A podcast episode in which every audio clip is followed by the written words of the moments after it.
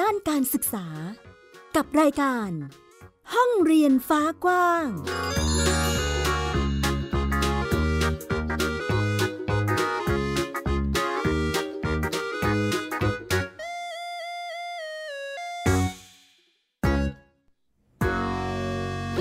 สวัสดีค่ะ ต้อนรับคุณผู้ฟังทุกท่านเข้าสู่ห้องเรียนฟ้ากว้างค่ะ กลับมาพบกับมิวอัยดาสนศรีที่นี่เช่นเคย ไทย PBS Podcast นะคะ อัปเดตเรื่องราวด้านการศึกษาให้คุณผู้ฟังได้รับฟังกันทุกสัปดาห์ค่ะ สัปดาห์นี้ถือเป็นสัปดาห์ของการเปิดเทอมของเด็กๆหลายคนนะคะ คุณผู้ฟังเชื่อว่าคุณพ่อคุณแม่น่าจะเตรียมตัวแล้วก็เด็กๆเองก็เตรียมตัวในการเปิดเทอมเนาะได้ไปเจอกับเพื่อนๆ แล้วก็เริ่มเรียนรู้กับชั้นเรียนใหม่ที่เด็กๆกำลังเรียนอยู่นั่นเองนะคะ วันนี้ก็เลยมีหลายประเด็นเหมือนกันที่เกี่ยวกับช่วงเปิดเทอมแบบนี้นะมาเล่าให้คุณผู้ฟังฟัง ไม่ว่าจะเป็นเรื่องเกี่ยวกับการเรียนรู้ของเด็กๆนะคะ หรือแม้แต่นโยบายใหม่ ๆ ที่ เริ่มมีการปรับเปลี่ยนไปในทิศทางที่ดีขึ้นค่ะ รวมไปถึงยืดหยุ่นมากยิ่งขึ้นด้วย เรื่องราวจะมีอะไรบ้างนั้นไปติดตามกันค่ะ ไทย PBS Podcast แค่ฟัง ความคิดก็ดังขึ้น ในช่วงเปิดเทอมแบบนี้มีหลายเรื่องราวเหมือนกันค่ะ คุณผู้ฟังที่อยากจะเล่าให้ฟัง ขอเริ่มต้นกันที่เรื่องแรกเลยนะคะ เราจะไปดูการเปิดเรียนของโรงเรียนแห่งหนึ่งในจังหวัดสตูลค่ะ ปีนี้เขาได้มีโอกาสดูแลเด็กๆ ชาวมานินะคะ ซึ่งเป็นชนพื้นเมืองดั้งเดิมเนาะในพื้นที่จังหวัดสตูล เด็กๆเขาก็ตัดสินใจมาสมัครเรียนในระดับชั้นประถมศึกษา เพื่อเป็นการเปิดโอกาสในการมีอาชีพต่อไปในอนาคตของพวกเขา หลายคนอาจจะไม่รู้จักชาวมานินะคะ คุณผู้ฟังอยากจะเล่าให้ฟังนิดนึงว่าพวกเขาเนี่ยเป็นชนพื้นเมืองดั้งเดิมค่ะ ซึ่งอาศัยอยู่รวมกันเป็นกลุ่มย่อยๆเนาะก็จะอาศัยอยู่ในป่านะคะ อยู่ กินนะคะ หาอาหารในป่า ซึ่งก็จะอาศัยอยู่บริเวณเทือกเขาบรรทัด ซึ่งเชื่อมต่อระหว่างตรังพัทลุงแล้วก็ที่สตูลนั่นเองค่ะ ซึ่งแน่นอนว่าณตอนนี้เขาก็อาจจะไม่ได้อาศัยอยู่ในป่าอย่างเดียวเนาะก็มีชาวพื้นเมืองกลุ่มนี้นะคะที่มีสิทธิ์เนาะแล้วก็ มีโอกาสได้เข้าถึงระบบการศึกษาด้วย เพื่อที่จะพัฒนาคุณภาพชีวิตของพวกเขาเนี่ยให้ดีขึ้นนะคะอย่างปีนี้เนี่ยก็มีนักเรียนชาวมานิเนี่ยโอ้โหเรียกได้ว่า นั่งรถมาแต่ไกลเลยค่ะ คุณผู้ฟังเดินทางมาที่โรงเรียนบ้านวังสายทองที่หมู่ 4ตำบลน้ำผุดอำเภอละงูจังหวัดสตูลนะคะ เพื่อที่จะมาสมัครเรียนในระดับชั้นประถมศึกษาปีที่ 1 ถึงปีที่ 4 ค่ะ แต่ว่ากว่าจะมาถึงวันนี้ก็ไม่ใช่เรื่องง่ายเหมือนกันค่ะ เพราะว่าคุณนัทนันโอมเพียรนนะคะ ซึ่งเป็นครูจิตอาสาเนี่ยเขาต้องใช้เวลาว่าง เข้าไปในป่าค่ะ เพื่อที่จะไปสอนหนังสือเด็กๆ กลุ่มนี้ ถามว่าสอนอะไรบ้าง ก็มีทั้งสอนภาษาไทยนะคะ สอนคณิตศาสตร์ เพื่อเป็นการปรับความรู้พื้นฐาน ก่อนที่พวกเขาเนี่ยจะมาเรียนในระดับประถมศึกษา ก็อาจจะเหมือนเด็กๆ ในระดับชั้นอนุบาลที่อาจจะต้องมีการสอนทักษะขั้นพื้นฐานก่อนนะคะ ซึ่งคุณครูท่านนี้ที่เป็นจิตอาสาเนี่ยก็ต้องเข้าไปปรับพื้นฐานให้เด็กๆ เพราะไม่อย่างนั้นการที่จะเข้ามาเรียนในระดับประถมศึกษาเลย แล้วไม่มีความรู้พื้นฐานเลยเนี่ยอาจจะเป็นเรื่องยากสักนิดหนึ่งนะคะ ซึ่งในปีนี้เนี่ยก็จะมีเด็กๆชาวมานี้8คนด้วยกันค่ะ ที่เขามีความตั้งใจว่าอยากจะมาสมัครเรียน แต่ในปีนี้เนี่ยมีความพร้อมเพียงแค่ 4 คนเท่านั้นก็คือมีน้องปีนะคะน้องปุย น้องฝน แล้วก็น้องเจี๊ยบนะคะ ซึ่งครูนัทค่ะ ครูจิตอาสาท่านนี้ก็บอกว่าที่ผ่านมาเนี่ยเด็กๆชาวมานี้เนี่ยเขาขยันแล้วก็มีความกระตือรือร้นมากเลยนะคะ ก็คาดหวังว่าถ้าหากเรียนจนจบ แล้วก็จะสามารถกลับมาสอนน้องๆ ที่อยู่ในชนเผ่าได้เนาะแล้วก็การศึกษาเนี่ยจะเป็นเกราะที่ช่วยป้องกันคนไม่ดีทำให้พวกเขาเนี่ยสามารถดำเนินชีวิตในสังคมภายนอกได้ เดี๋ยวเราลองไปฟังเสียงของคุณครูนัทนันอมเพียรค่ะ คุณครูจิตอาสาที่ช่วยสอนเด็ก ๆ กลุ่มนี้ อยากช่วยเขาจริงๆอะให้เด็กได้มีความรู้อันออกเขียนได้จะสามารถไปต่อไปเรียนสามารถมีอาชีพ อาชีพที่ เหมือนเด็กคนอื่นที่อยู่ในเมืองค่ะทางด้านนายพีรพัฒน์เงินเจริญนะคะ ซึ่งเป็นนายอำเภอละงูเองก็บอกว่าการศึกษาเป็นสิทธิขั้นพื้นฐานของเด็กทุกคนค่ะ ซึ่งเมื่อ 2-3 ปีที่แล้วนะคะ ทางอำเภอละงูรวมถึงอำเภอทุ่งว่า และก็อำเภอควนการหลงเนี่ยก็ได้มีการสำรวจนะคะ แล้วก็เร่งออกบัตรประจำตัวประชาชน ให้กับกลุ่มชาติพันธุ์กลุ่มนี้นะคะ แล้วก็นำเอาเด็กๆเนี่ยเข้าสู่ระบบการศึกษา และทางสถาบันพัฒนาองค์กรชุมชน หรือว่าพออชอำเภอ ก็มีการเตรียมดำเนินการเรื่องระบบสาธารณสุขต่อไปด้วยค่ะ นอกจากนี้ก็จะเตรียมดูเรื่องของที่ดินทำกินของคนกลุ่มนี้ด้วยนะคะสำหรับโรงเรียนบ้านสายวังทองเนี่ยก็จะมีการรับนักเรียนชาวมานิเนี่ย เป็นนักเรียนรุ่นที่ 2 แล้วค่ะ แล้วก็คุณครูผู้สอนก็มีความถนัด แล้วก็มีความเชี่ยวชาญในเรื่องของการสอนอยู่แล้ว โดยเบื้องต้นเนี่ยคุณครูก็จะทำการสอน แล้วก็ประเมินผู้เรียนถึงความแตกต่างระหว่างบุคคล แล้วก็พื้นฐานการศึกษานะคะ จากนั้นเนี่ยก็จะมีการปรับเปลี่ยนแผนการสอน แล้วก็ส่งเสริมให้มีการเรียนแบบเท่าเทียมกัน เพื่อให้ทุกคนเนี่ยได้เรียนรู้อย่างดีที่สุดค่ะ ถือเป็นอีกหนึ่ง การศึกษาของเด็กๆ กลุ่มชาติพันธุ์นะคะนี่ไม่ใช่ครั้งแรกเนาะถือว่าเป็นความพยายามแล้วก็เป็นอีกก้าวหนึ่งของโรงเรียนที่ส่งเสริมให้กลุ่มชาติพันธุ์เนี่ยเขาสามารถเข้าถึงระบบการศึกษาได้ ซึ่งก่อนหน้านี้นะคะก็มีเด็กหญิงกลุ่มชาติพันธุ์ชาวมานิคนหนึ่ง ที่ชื่อว่าน้องบิวค่ะ เป็นนักเรียนหญิงชาวมานิในจังหวัดสตูลเนี่ยแหละก็เคยได้รับโอกาสทางการศึกษา ให้เรียนต่อในระดับชั้นมัธยมศึกษา จนสามารถทำตามความฝัน แล้วก็ไปสอบติดคณะพยาบาลศาสตร์ และวิทยาการสุขภาพ มหาวิทยาลัยราชภัฏเพชรบุรีได้สำเร็จ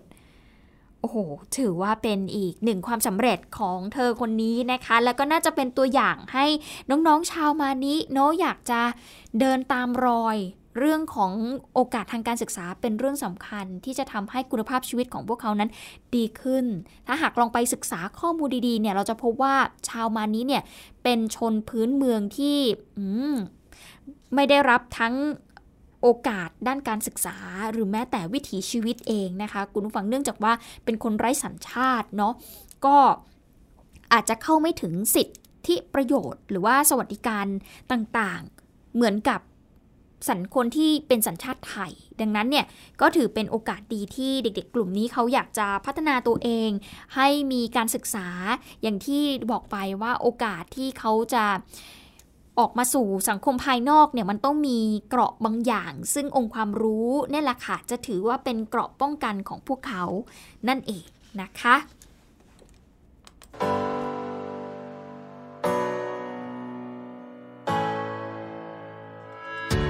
This is Thai PBS Podcast.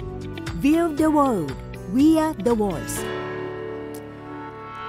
ไปกันต่อไปดูเรื่องของการจัดการเรียนรู้นอกห้องเรียนค่ะ เราจะไปกันที่จังหวัดอ่างทอง เพราะว่าที่นี่เราพบว่ามีคุณครูท่านหนึ่งนะคะ จัดการเรียนรู้นอกห้องเรียน โดยใช้จิตกรรมโบสถ์อาเซียน ดึงความสนใจเด็กๆค่ะ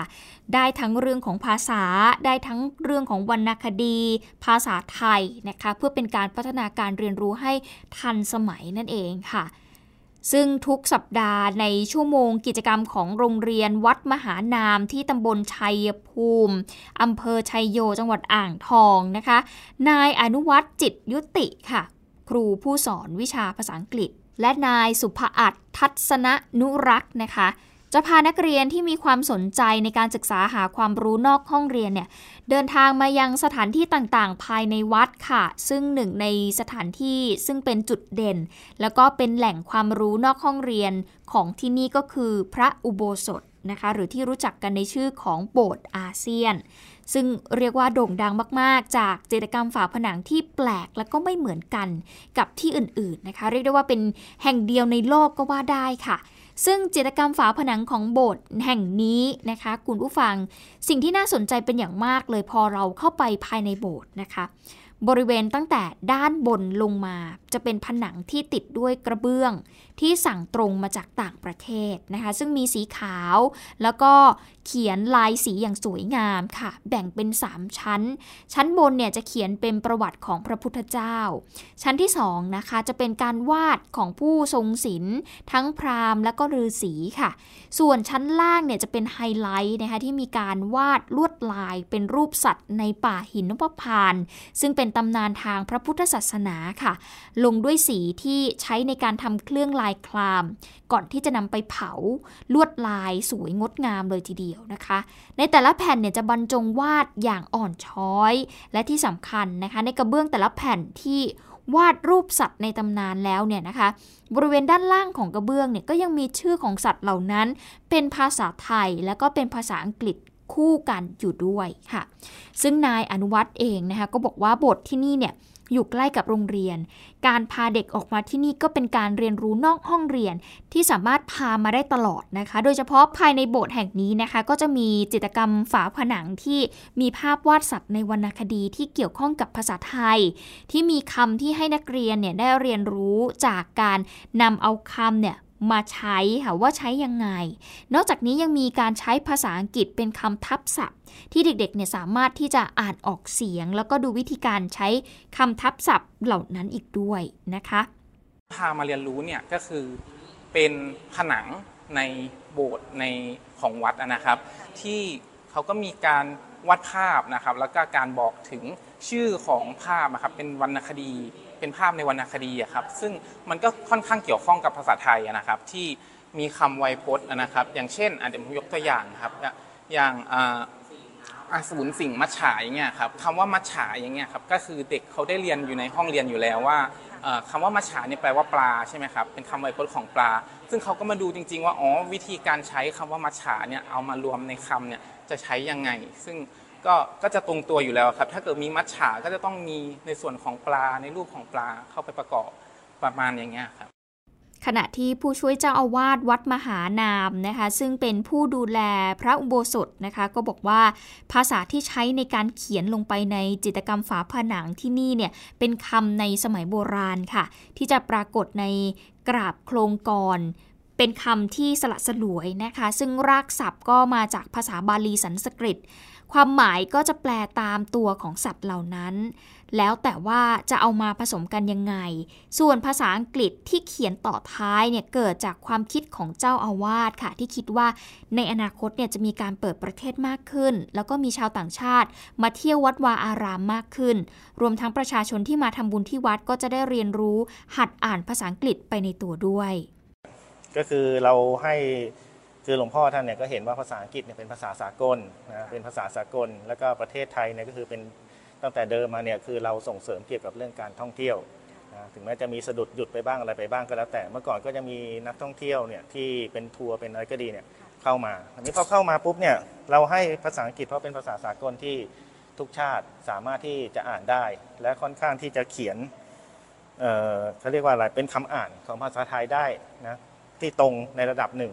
ก็เลยต้องมีภาษาอังกฤษเรียกว่าไม่ว่าจะเป็นจีนญี่ปุ่นนะหรือเป็นคนทางยุโรปทางอเมริกาเข้ามาเนี่ยก็สามารถอ่านออกเสียงได้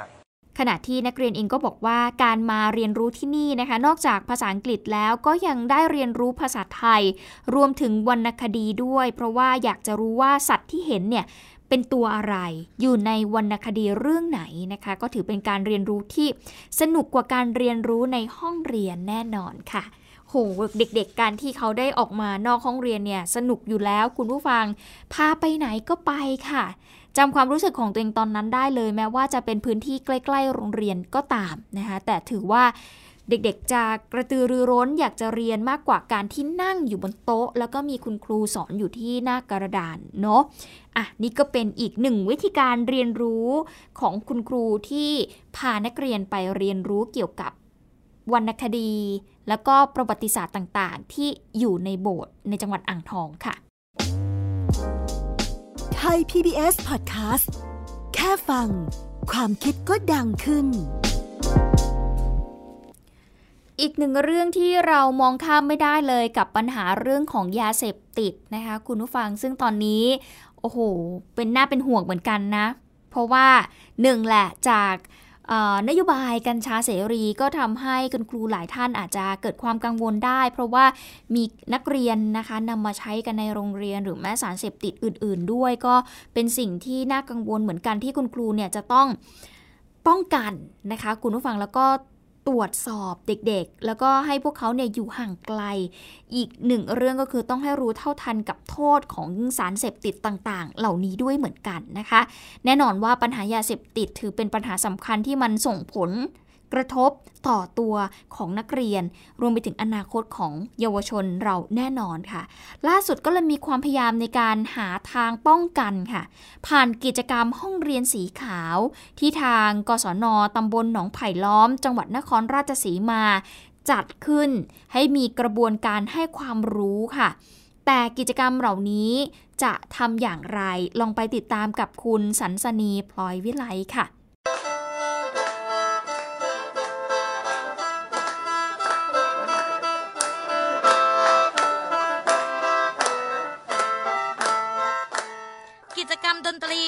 หนึ่งกิจกรรมสร้างความสุขสนุกสนาน ให้กับนักศึกษาของศูนย์การศึกษานอกระบบ และการศึกษาตามอัธยาศัย ตำบลหนองไผ่ล้อม หรือกศนหนองไผ่ล้อม อำเภอเมืองนครราชสีมา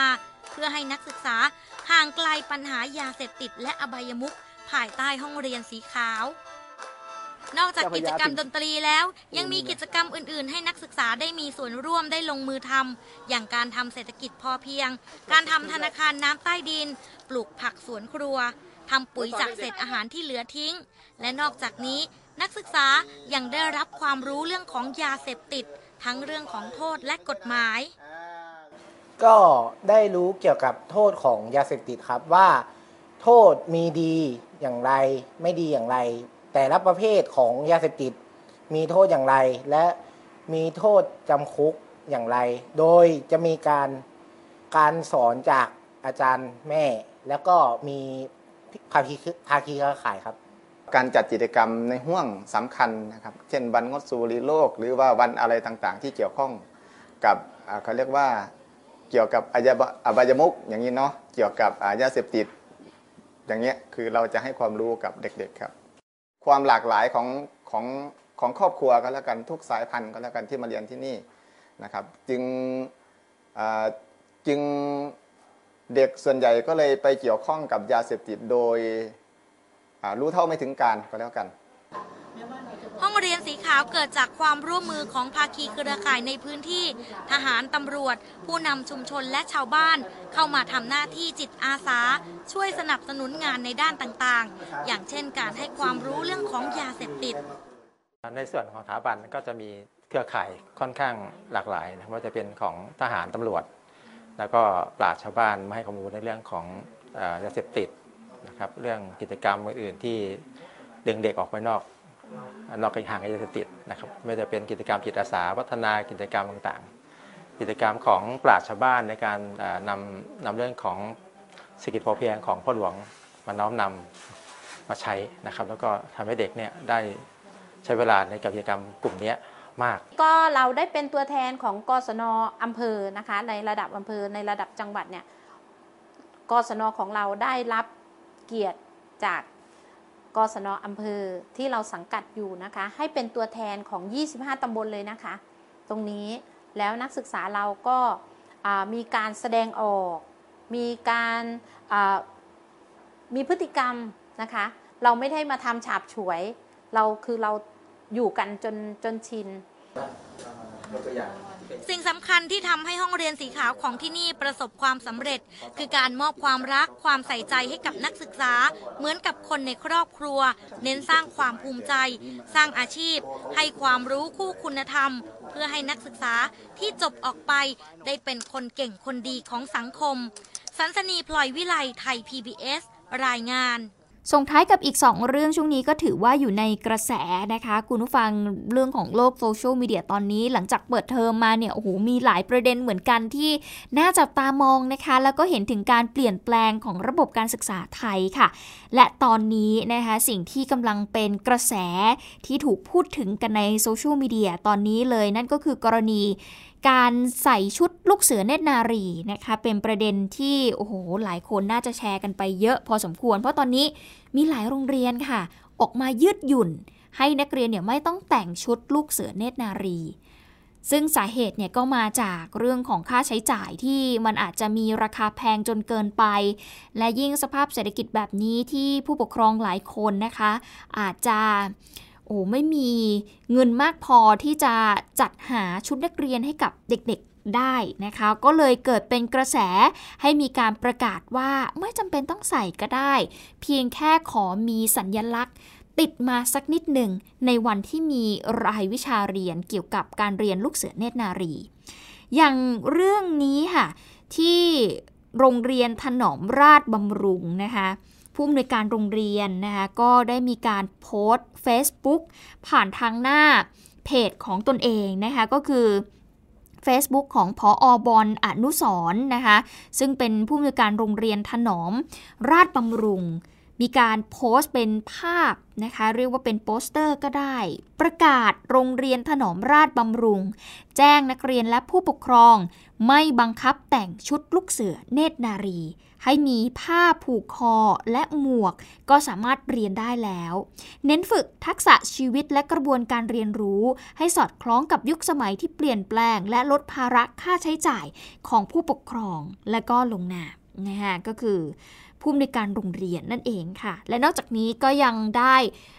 ใส่แคปชั่นของโพสต์นั้นเอาไว้ด้วยนะคะซึ่งผออก็บอกว่า ผมเป็นคนรักและศรัทธาในกิจการลูกเสือมาก แต่เมื่อเจอคำถามนักเรียนแบบนี้ คือนักเรียนไปถามผออนะคะบอกว่าผออครับ เงินค่าชุดนักเรียน 500 บาทที่โรงเรียนให้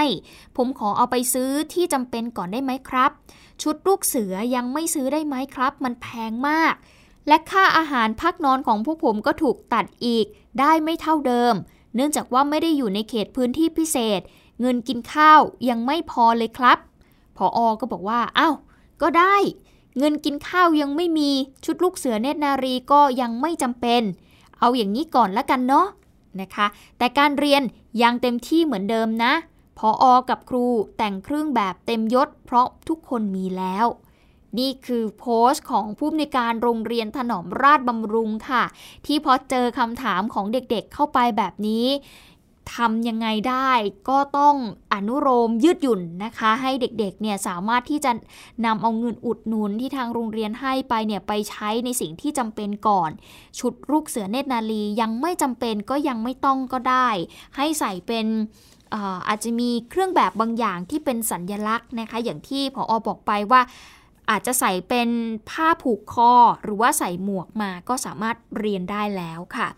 นอกจากนี้ก็ยังมีเพจโรงเรียนวัดโบสถ์สุภพิทยาคารนะคะ ก็โพสต์ข้อความเมื่อวันที่ 17 พฤษภาคมนะคะบอกว่าประกาศเรื่องการแต่งกายชุดลูกเสือในวันพุธของทุกสัปดาห์ เพื่อเป็นการปรับยืดหยุ่นและก็ลดภาระผู้ปกครอง ทางโรงเรียนไม่บังคับแต่งชุดลูกเสือเนตรนารี ขอเพียงนักเรียนมีสัญญลักษณ์ผ้าผูกคอก็ก็สามารถมาเรียนได้ค่ะ ก็ถือเป็นอีกหนึ่งความเคลื่อนไหวนะคะ คุณผู้ฟังที่ตอนนี้หลายโรงเรียน ออกมาประกาศนะคะ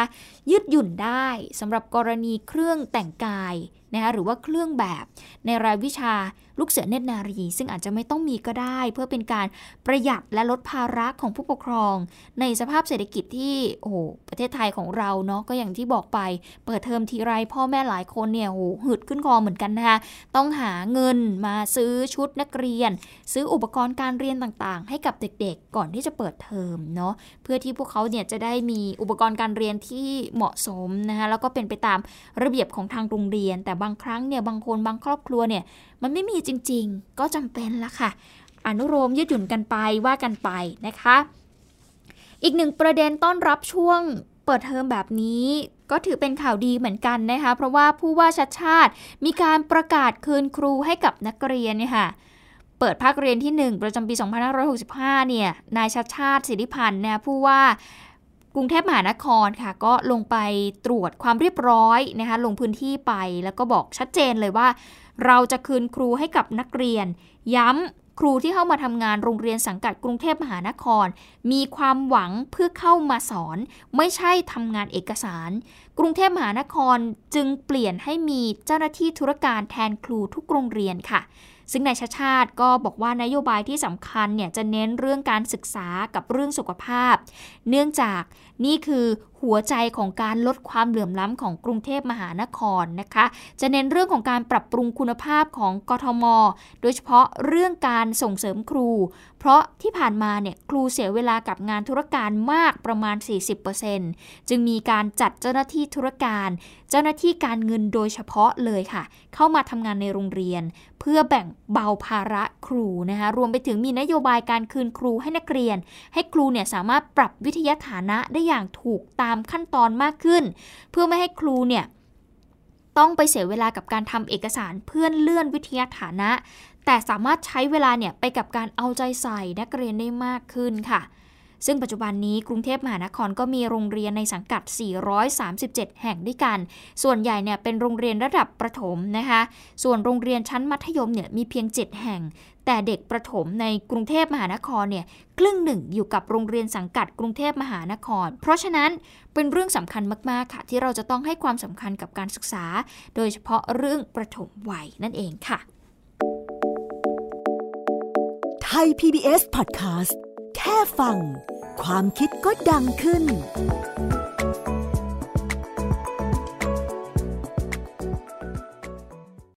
ทั้งหมดนี้คือห้องเรียนฟ้ากว้างที่นำมาเล่าให้คุณผู้ฟังได้ติดตามรับฟังกันในวันนี้นะคะ เห็นถึงบรรยากาศการเรียนรู้ในแต่ละพื้นที่รวมไปถึงการเปลี่ยนแปลงต่างๆ ในเชิงนโยบายของแต่ละโรงเรียนนะคะ ก็รู้สึกชื่นใจขึ้นมานิดนึงเนาะเพราะว่าระบบการศึกษาอาจจะต้องมองถึงสถานการณ์ สถานภาพของภาวะทางสังคมด้วยว่าเป็นอย่างไรแล้วก็ต้องปรับเปลี่ยนให้ทันการค่ะ เพื่อคุณภาพการศึกษาไทยของเราจะดีมากยิ่งขึ้นนั่นเองนะคะ เอาละค่ะ วันนี้หมดเวลาแล้วค่ะ ติดตามกันได้ใหม่ในสััปดาห์หน้า วันนี้อัยดาสนศรีลาไปก่อน สวัสดีค่ะ ติดตามฟังรายการได้ที่เว็บไซต์ thaipbspodcast.com และ YouTube Thai PBS Podcast ฟังทางแอปพลิเคชัน Thai PBS Podcast Spotify Google Podcast Podbean SoundCloud และ Apple Podcast กดติดตามเป็นเพื่อนกันทั้ง Facebook Twitter Instagram และ YouTube ไทย PBS Podcast แค่ฟังความคิดก็ดังขึ้น